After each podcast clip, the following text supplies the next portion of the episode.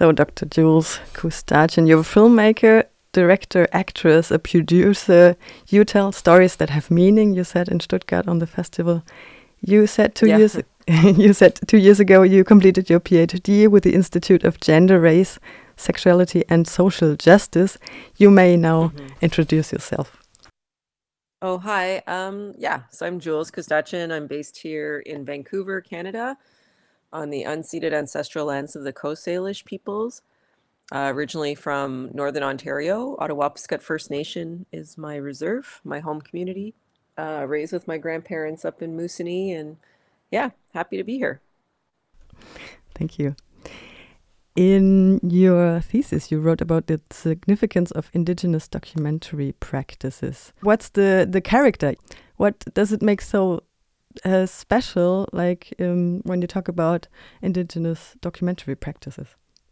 Um, well, I guess uh, you know. I mean, I've always been in the arts, and then when I first moved to Montreal about 30 years ago, um, I was introduced to the filmmaker Alanis Obomsawin, and um, what makes Indigenous documentary different, I think, is that our stories carry agency and they can actually humanize the Indigenous person in the eyes of society, right? So um, when working with Indigenous story, we have to ensure we're following protocol.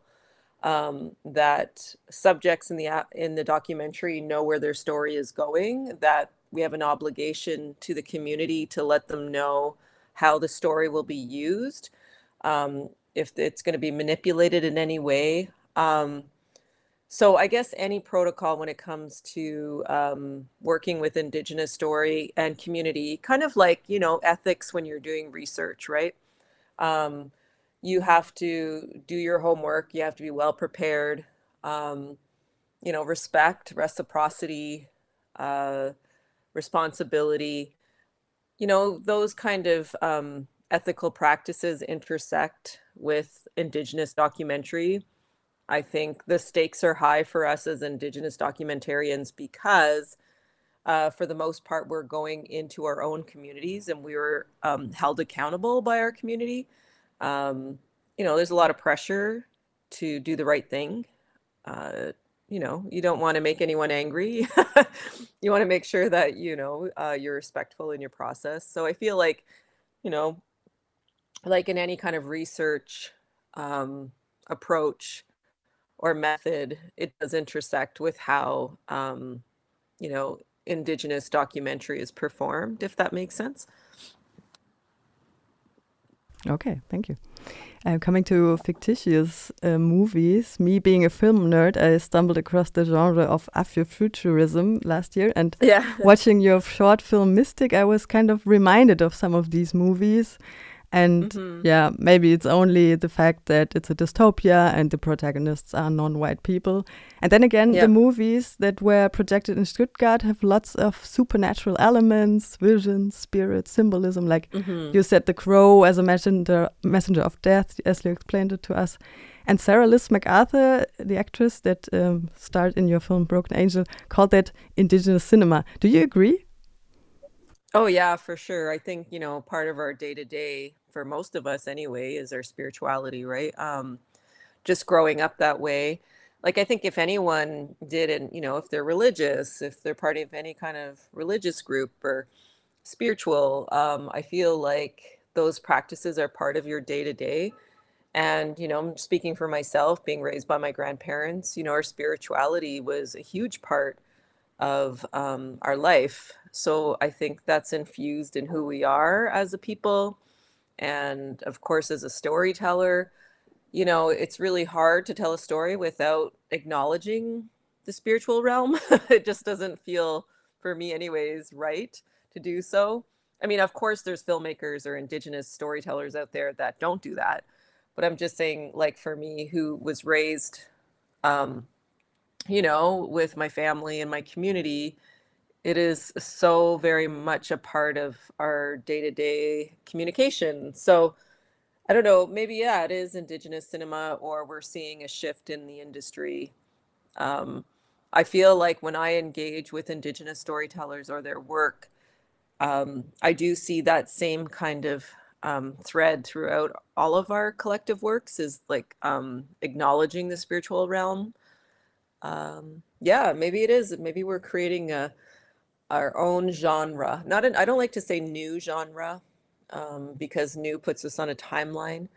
Uh, you know, because we've been involved in film since the beginning of film as Indigenous people. I feel like um, now there's there's a space for us to tell our stories our way and maybe you know a new label new label in quotation would be indigenous cinema yeah for sure okay oh you. mystic um, mm. with my film mystic i think i was just really frustrated seeing film and tv not representing indigenous people like we don't even exist it's like this complete erasure um, from story that has to do with you know post-apocalyptic themes um, futurism, it's like we would be the ones who survive. it makes no sense to me because we're such resilient people and we're still here today after the impacts of colonialism, right? And so I feel like uh, it's it's really refreshing to see indigenous characters in thrillers and dramas and post-apocalyptic films and fantasy films and sci-fi. I think about time, right? But we're the ones who are doing the work. We're the ones who are putting ourselves in these kinds of films. So, thank you. In your movie Broken Angel, you addressed many topics, like uh, as well over incarceration of indigenous people, mostly men. I did some research on restorative and transformative justice some years ago, and I found that these are pre colonial systems. You're a documentary filmmaker. Did you have contact with that subject in your work or in your personal surrounding? Yeah, I did a while ago. So my terminology might not be up to date because I left the social service field, you know, maybe how many years ago now? 10, possibly. Yeah, I think 10 years ago I left. I used to work at Elizabeth Fry. I worked at a women's shelter, an Indigenous women's shelter. So I worked with um, uh, women um, fleeing domestic violence uh, at the shelter and women fleeing um, street violence. And then also, I worked with uh, Elizabeth Fry with incarcerated women or women at risk of incarceration. So I really don't know what the numbers are today. I do know that we're overrepresented within um, the prison system.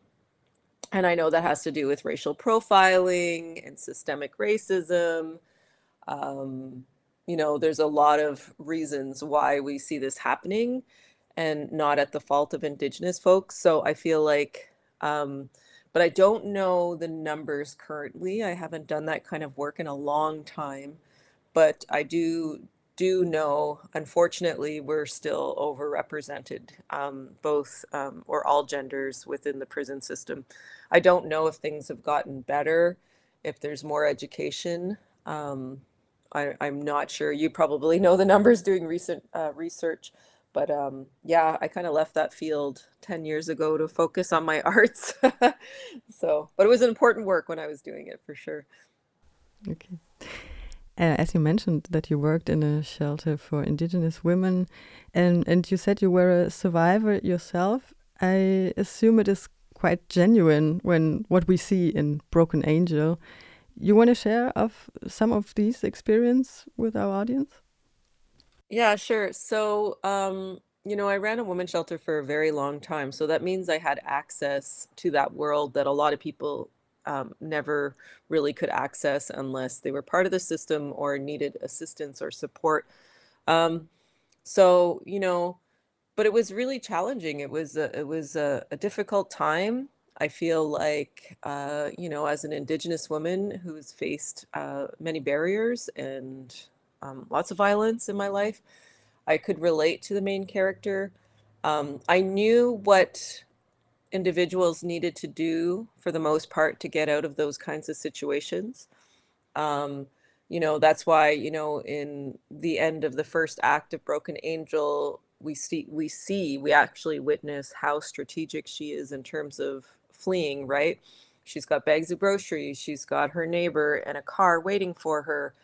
Um, she's got money hidden uh, underneath her mattress and her ID. Like these are kinds of things that we used to do with our clients at the shelter. We would have like a safety plan for them if they did choose to return back or end up with another uh, perpetrator or abuser. So we just wanted to make sure that um, our clients knew they had um, a plan in place, that had place to come back to if they needed us. Um, at, there were times where we held their ID for them because I find sometimes, you know, their um, their ID is taken from from them by their abusers. There's a lot of things that could potentially go wrong or happen when women find themselves in these kinds of situations. Um, but yeah, I feel like I brought an in-depth awareness to the story in terms of my own personal experience as a survivor myself, but also, you know, someone who worked in the shelter system. You know, the shelter is not always like the best place to be because you're in a house with maybe 20 other women and children. Sometimes it feels crowded. You don't have a lot of space. You have to share a room. You know, there's chores. You got to cook. Like you always have to sign in and out. So, and that's for their freedom as well. So, uh, for their safety, so that we know um, where they are. Um, you know, if anything is to happen or anything, you know, sadly does happen. Um, or, inf- or unfortunately could happen. Um, yeah, I just feel like I brought that sensibility and understanding to the story that maybe someone else wouldn't have because they didn't have that lived experience. That makes sense. mm-hmm. Yeah, thank you. I read a book on femicides in Germany because it's a huge issue here as well. And always um, there are successful strategies against um, or like to prevent uh, femicides, but um, yeah, like always, it needs money, and politics yeah. are really yeah not that aware, or it doesn't have a priority in Germany. It's I mean it's it was a, that's a quotation. It's only women. That's what somebody right. told me.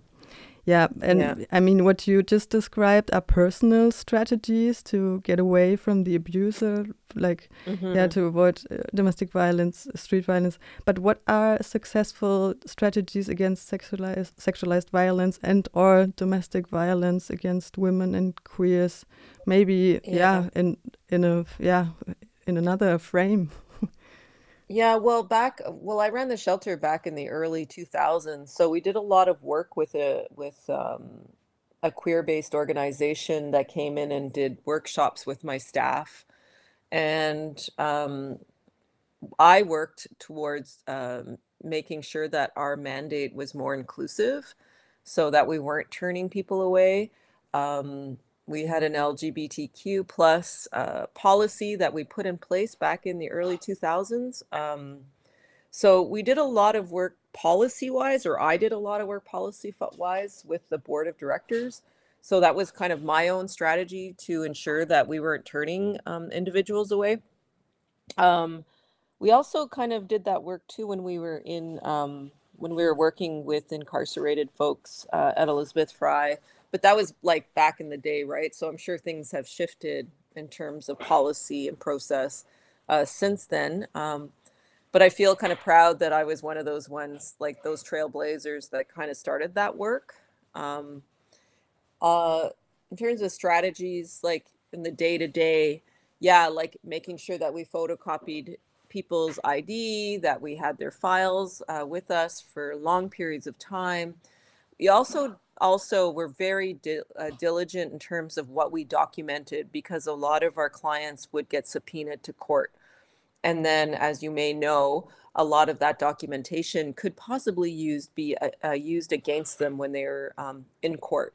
So i would review all the documents and files and even our, our, our communication logbook to make sure that we weren't you know doing anything to discriminate or to um, make things worse for our clients. Um, you know, and then it was an Indigenous woman shelter, so we would provide beds. Our priority was Indigenous women, but when there was beds available, we available, we would open up to all um, individuals fleeing. Um, yeah, so I think you know I did a lot of really good work there. Of course, there's still a lot of work that needs to be done because you know it's government funded as well. So you know there are challenges and limitations in terms of what you can do, but I do think starting with a mandate and your policy is a is a good starting point to ensure inclusivity right? Um, and our, we did the Herstory of Care, which I think is now called a Their Story of Care. Um, and that was another thing that we did too, is that if the individual or client was able and comfortable to write their own story down instead of us as their as staff interpreting what their story is. So because they're the experts in their own lives right? So they know what they need and they know their story better than anyone so we made sure that that component of their intake was um, client led so yeah those are kinds of the those are the kinds of things that i implemented I think I was pretty pretty good at what I did. Thinking back, that was like 10 years ago, but wow, did a lot of good work. One of the topics that I um, repeatedly have seen in the movies that were shown in Stuttgart uh, on the festival is the question of land, like the Oka crisis in the summer of 1990. Then you and also other filmmakers address violence against women and queers. We also were talking about this. What are the current struggles in your surrounding or in your work? What are you working on? Um, I think for me right now, I'm my my latest documentary is called Wapike with the National Film Board of Canada. Wapike translates to tomorrow, and um, that documentary is a feature film that speaks to the experience of being the child of a residential school si- uh, survivor so intergenerational trauma, but also intergenerational resiliency. Um, so that's one film that we're just in post right now. We're finishing up. And then I'm working on my second film, uh, Angela's Shadow, which we're shooting in uh, June. And uh, it's a ghost story. I love my ghost stories. I love these kind of scary movies. So, you know, Land, Secret Society, land back, you know, fighting against um, residential school and the Indian Act. I think these are all kind of themes that I like to play with or address in my storytelling. It all comes through kind of s- subtle. It's subtle in a way. Um, but yeah, I, I kind of touch on everything violence against women I t- or gender based violence and land back and, you know, the spiritual kind of realm. Uh, what else do I touch on? I touch on a lot of things humor, um, you know, going back to the land and learning from elders and knowledge keepers. I have a TV show called Aski Boys, which I do believe you could probably access from outside of Canada, askiboys.com, um, which was a youth based uh, doc series or youth series uh, where my two older boys learned how to hunt and trap in 13 different Native communities. Um, and we have like a little how to videos that are both in Cree and English on the website as well. Um, I have CBC short docs. One, you know, one is uh, Niso Tewak. It's a short film about my twins kind of figuring out their identity as individuals and as twins. So I have a lot of work out there that I think speaks to many, many different issues. Um, I have a film called Placenta, which talks to, speaks to birth, uh, birthing ceremonies and coming of age ceremonies. Yeah, there's a lot of there's I do a lot of different work. It depends on my mood, I guess. really personal stories as well. Mm-hmm. Mm-hmm. You said you were sick of talking about stereotypes, so I'm I'm sorry to bring that topic up, up but we here in Germany we are kind of lagging behind in the debate on racism appropriation. I mean, you have seen it on the panel in Stuttgart. Red facing yeah. is still common practice in still in children's movies in 2022. And as you said, you had your issues issues with word tradition because it suggests that we are talking about a lost and dead culture. And in Stuttgart, we were also talking about the name of the festival, Indianer Inuit, because we have issues here in Germany with the word Indianer, which I yeah, think yeah. has a quite a very special connotation in German because of the Karl May fairy tales. I wanted to ask you: Do we need a new terminology? Do we need a new mindset, or do we need both?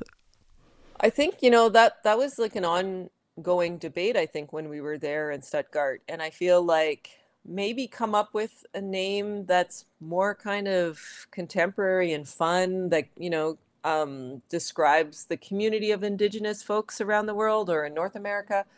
I mean, I feel like there's still work to be done, obviously, but um, you know, I I go to this festival lots in LA. It's called LA Skins, you know. Skins is kind of a term we use for each other, like other indigenous folks.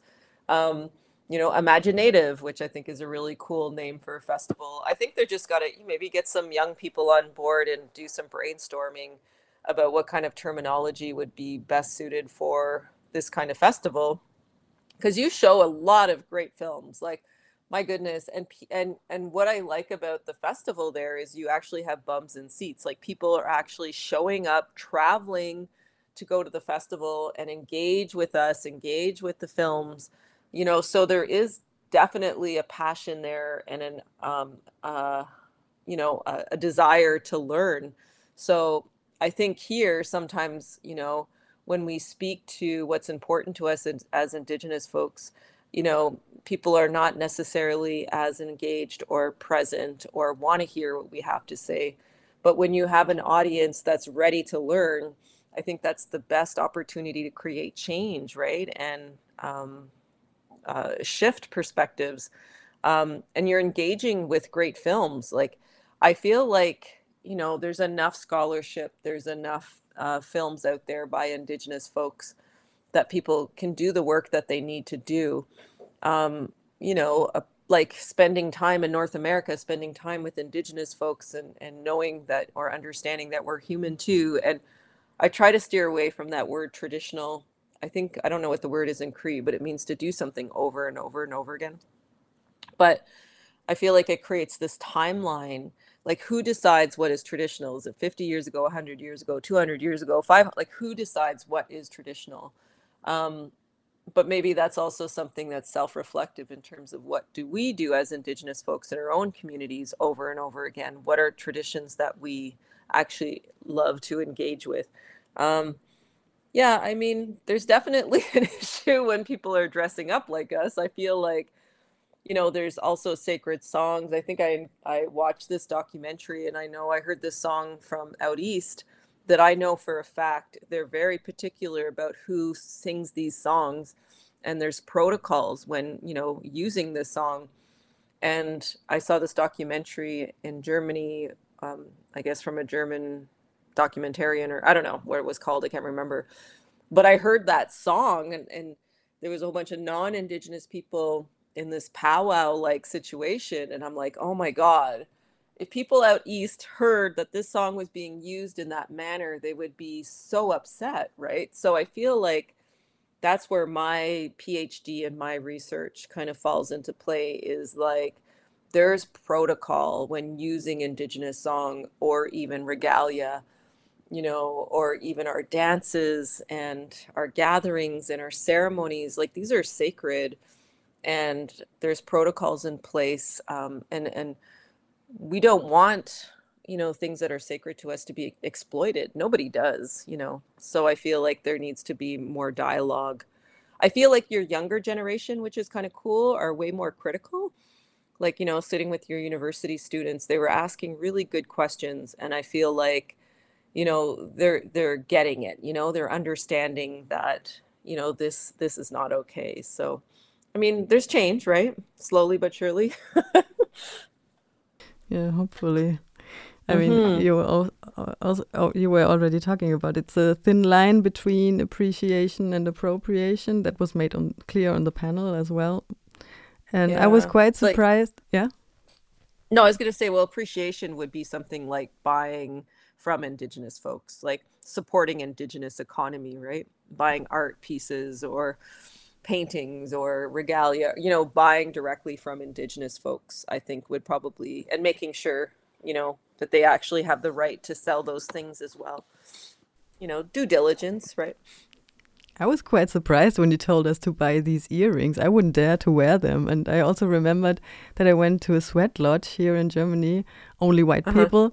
They were making music and stuff, and they used that word aho, which are now recognized in the films and in the festival, that they just took it probably without yeah. asking. I mean, speaking of protocols and sacred songs and I mean, it's it's a thin line and we here we don't have not in, in Germany. I mean, there is the Association of Native Americans in Germany, but it's there are few people that are really who you can ask. I mean, how? Mm -hmm. Yeah, I mean, um, how? How? Yeah, I don't know how to put that question, but where is the thin line crossed and i mean who can who can you ask if you're not sure or yeah i mean this this starts way before using these uh, yeah. songs and words yeah i feel like you know i'm cree and i'm here on you know the unceded lands of the coast salish peoples so for me i would not dare to even try one of their ceremonies or go to one of their ceremonies uninvited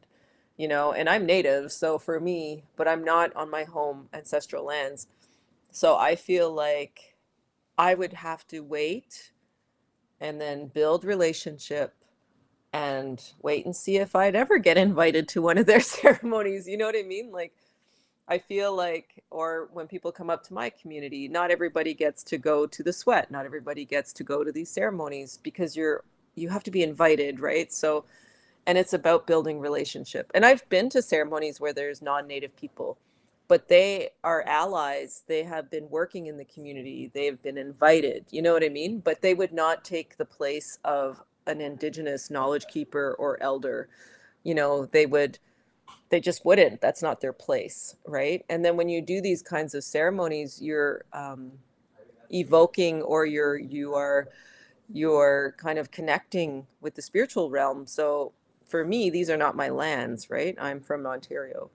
So, you know, there's just, you know, ethical things that come up as well. Um, I haven't been invited yet to a ceremony out here, and I've been here almost eight years, so still waiting. but that's what I mean. Like, I just wouldn't even. I, I you just have to wait. It's you know you have to wait until you're accepted and invited because they have their own ways of doing things here that are very different than mine in Northern Ontario, right? So, yeah just takes time. yeah. On the panel in on cultural appropriation in Stuttgart, you said, "quote We are researched to death." Unquote. And what is the importance of changing perspectives, like, for example, the critical whiteness studies, for us as white people to look on our own role in society in the past and present? Yeah, you know, I joke around. There's this great book. Sorry, I'm gonna wait till they're done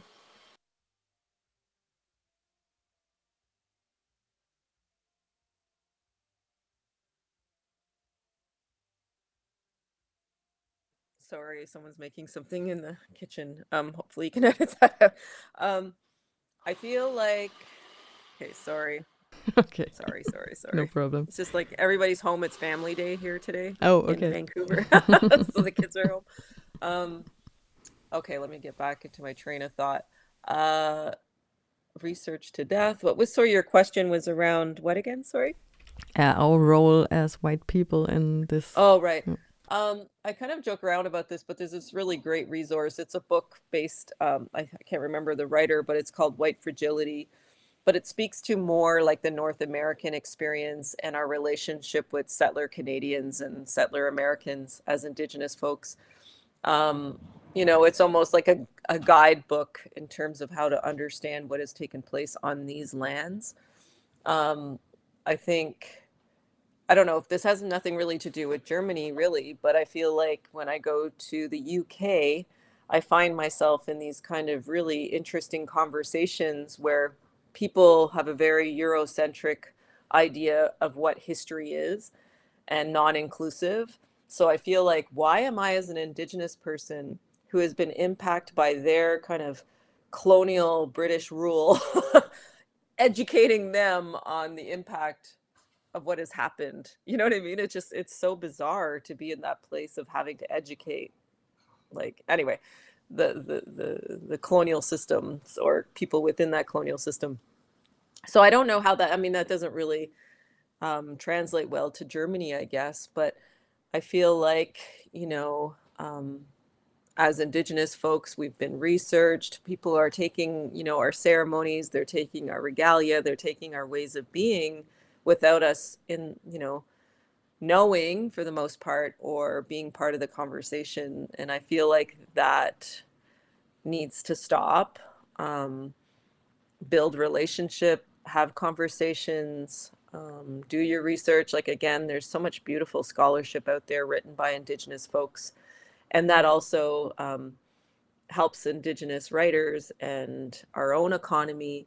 If people are buying from us um, I don't know. I just feel like all the answers are there, but it's just the work that needs to be done, right? I don't. I, I honestly have only been to Germany twice now, so I don't know um, how much access you you have to our scholarship and stuff. But um, but people seem to be willing to learn. That was my observation. Yeah, that's true. Uh, but also, many Germans think that Karl May is an authentic view on indigenous life. That's really shocking. What's that?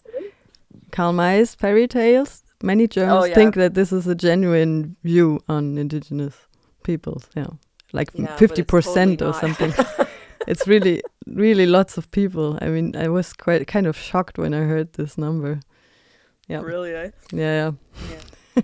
I don't know. I I feel like how do you do that? How do you shift that narrative? Well, I think, but I do think it's it's happening. Like you know, spending time with the university students and stuff like i feel like they're way they're super critical and you know they're open to learning. So maybe it starts within the educational system where you create these you know places or platforms for dialogue and saying here's the material but here are the facts you know?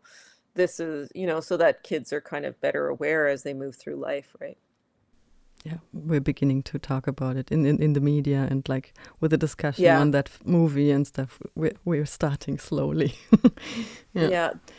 there's a great film called Reel Injun. i love that film i don't know how you access it but it's r-e-e-l Injun is i-n-j-u-n it's an nfb co-pro but I used to use it in my classroom all the time, like all the time, because it was just the best way to segue into these kind of conversations. But it's a featured documentary by Rezolution Pictures here in Canada. But um, yeah, it's one of the best resources, I think. I think I, I started showing it in university, but I think high school students can totally engage with it. You know, I think it's necessary. It does all the the hard work for educators. you could just follow follow up with conversation or discussion afterward, but it's a really great way to kind of start the conversation. Okay, cool. Thanks. you. I will look that up. Mm-hmm. Uh, Germany has its own colonial history, and there is a lot of shame and guilt in this um, since I won't ask you how to deal with it because I wouldn't probably probably wouldn't get an answer. We are currently discussing the question of reparation for genocide in Namibia yeah. and the question of repatriation of sensitive objects and subjects in our archives and museums to their societies of origin. What is your perspective on that? Um, yeah, I got a sense of that when I was there. I was talking to someone, and there's like this deep sadness this is my interpretation. I just felt like there's a lot of healing that still needs to happen. And I guess there's a huge weight that the nation or communities are carrying. Um, I don't know. I just feel like, I mean, that's happening to a certain degree here, but we're not getting the same kind of response. Like, I feel like with settler Canadians, they enjoy their privilege. And they don't they're not super critical of the fact that we still have reserves and we have an Indian Act. I don't even think most Canadians know that. So um, I feel like when I was there, there's definitely that weight, right? The weight weight of history uh, in terms of healing. Because I mean, I mean, if you're doing the work, of course it's hard, but you have to have those hard conversations. And I, I honestly think the best way to create change is with kids. And I say that because I used to run this daycare and it was a native daycare. And we didn't, we only had a few native kids, right? So, I mean, we wanted more native kids, but we just were not getting them in terms of numbers. So we had a lot of non Indigenous kids in our daycare, and we had all Indigenous staff. We had prayer in the morning. We had elders visiting. We had knowledge keepers visiting. We had Ojibwe classes we had cultural teachings, and this daycare started at six months on to six years old. So these kids, most non Indigenous kids, carried an awareness and understanding that other kids did not. And I feel in my heart that those kids are going to carry on, and they're probably in their 20s right now. But I think that really broke down barriers and ensured that that generation had a better understanding of who we are as indigenous people and saw us as human beings. So i feel like for me it starts with the kids right? It starts with those difficult stories and and and history and and having the converse obviously age appropriate right? But um I don't know. I did feel that though when I was there. There's this sadness or or something that people are holding on to, and maybe that's where that fantasy of that indigenous warrior stems from. Is like wanting to be proud again, wanting to feel full, wanting to feel fulfilled. You know, maybe there's something there. I don't know, but collectively, you know, some healing needs to happen for sure. Some forgiveness, you know forgiveness is hard right? So how do you do that? It's been it's been decades. So how do you guys do that as a nation? A big big ceremony. I don't know.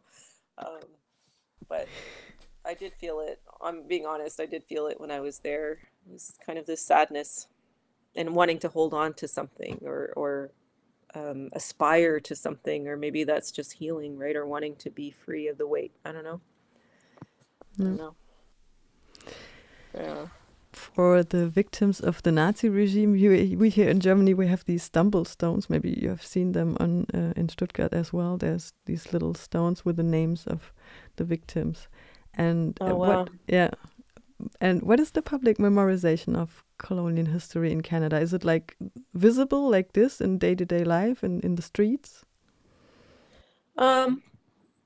Uh, I feel like there's still a lot of work that needs to be done here and the US.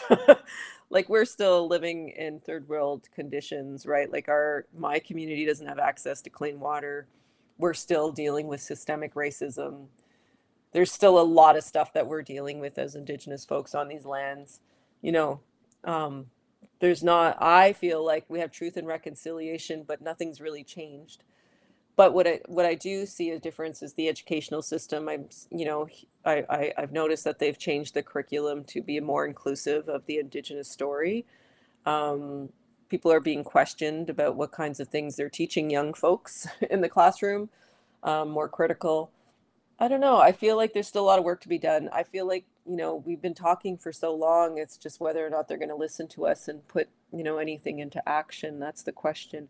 We have a lot of land mass over here too, right? We've got a huge country, and the U.S. is huge. So I don't know if that has anything to do with it, but I just feel like a lot of our our uh, asks are falling um, on deaf ears, right? Like there's no response, or I don't know. I like I feel there's still needs there's there's lots that needs to be done. Like why are most of our indigenous elders, you know, living in poverty or living below the poverty line. Maybe there should be a tax credit to help our survivors pay their mm. rent every month because, you know, the cost of living is high. Why isn't there more indigenous folks who own their houses? Like it's all systemic, right? Like a lot of our lands were like, I think we only account for 2% of our lands here in Canada, and the rest is all settler you know, taking our lands and profiting and resource extraction and everything else. So I feel like I feel like we're just kind of, you know, I don't know. I, I that's a really big question. That's probably a thesis question. I don't know what there's nothing in terms of that I've seen any kind of memorials or something. They changed the name of Ryerson University to I forgot what it's changed to recently and Ryerson was one of the folks that you know, wrote the proposal to Indian Affairs on residential school. So they changed the name. And then some of these public monuments are coming down.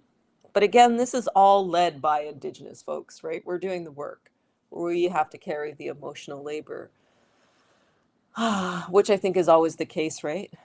Around the world. It's probably us, the ones who have been marginalized or impacted, that have to do the work to create the change. But I don't know. I think Canada has a long way to go still you know, still a lot of work that needs to happen. Mm-hmm. Okay, I don't have any que- any, any more questions, so that was a quite sad um, outlook. I don't know, maybe something positive for for the ending. but it's true, right? It yeah, yeah, sure, like it's I, true. I. I see the work that you guys are doing and the memorials. You know what I mean? That there's a there's an actual um, effort in terms of you know, the country wanting to create change and, and reparation and, and, and stuff. But I think in terms of Canada, I'm still, I mean, there is some positive change, but I think there's still a lot of work that needs to be done, right? So, yeah. Anna, I'm trying to be Okay. positive. Yeah, that's okay. You can leave it like this if you don't have anything more to say. I'm good. Yeah.